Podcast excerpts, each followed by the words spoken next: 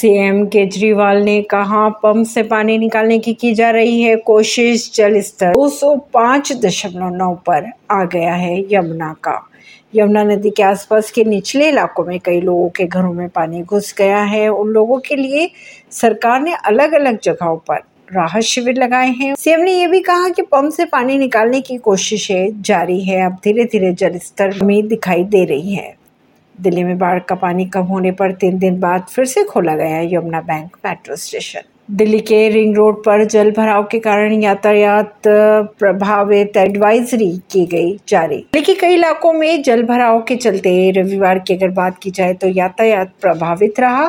Police के अनुसार IP flyover के पास राजघाट से निजामुद्दीन कैरेज वे तक सीवर का पानी भर चुका है, जिसके चलते लोगों को रिंग रोड पर आवागमन करने से बचने को कहा जा रहा है। पुलिस के अगर माने तो लोगों से भैरव मार्ग, तीन मूर्ति मार्ग और एमबी रोड से बचने को भी कहा जा रहा है। ऐसी ही खबरों को जानने के लिए जुड़े रहिए जनता श्रेष्ठता पॉडकास्ट से। परवीन दिल्ली से।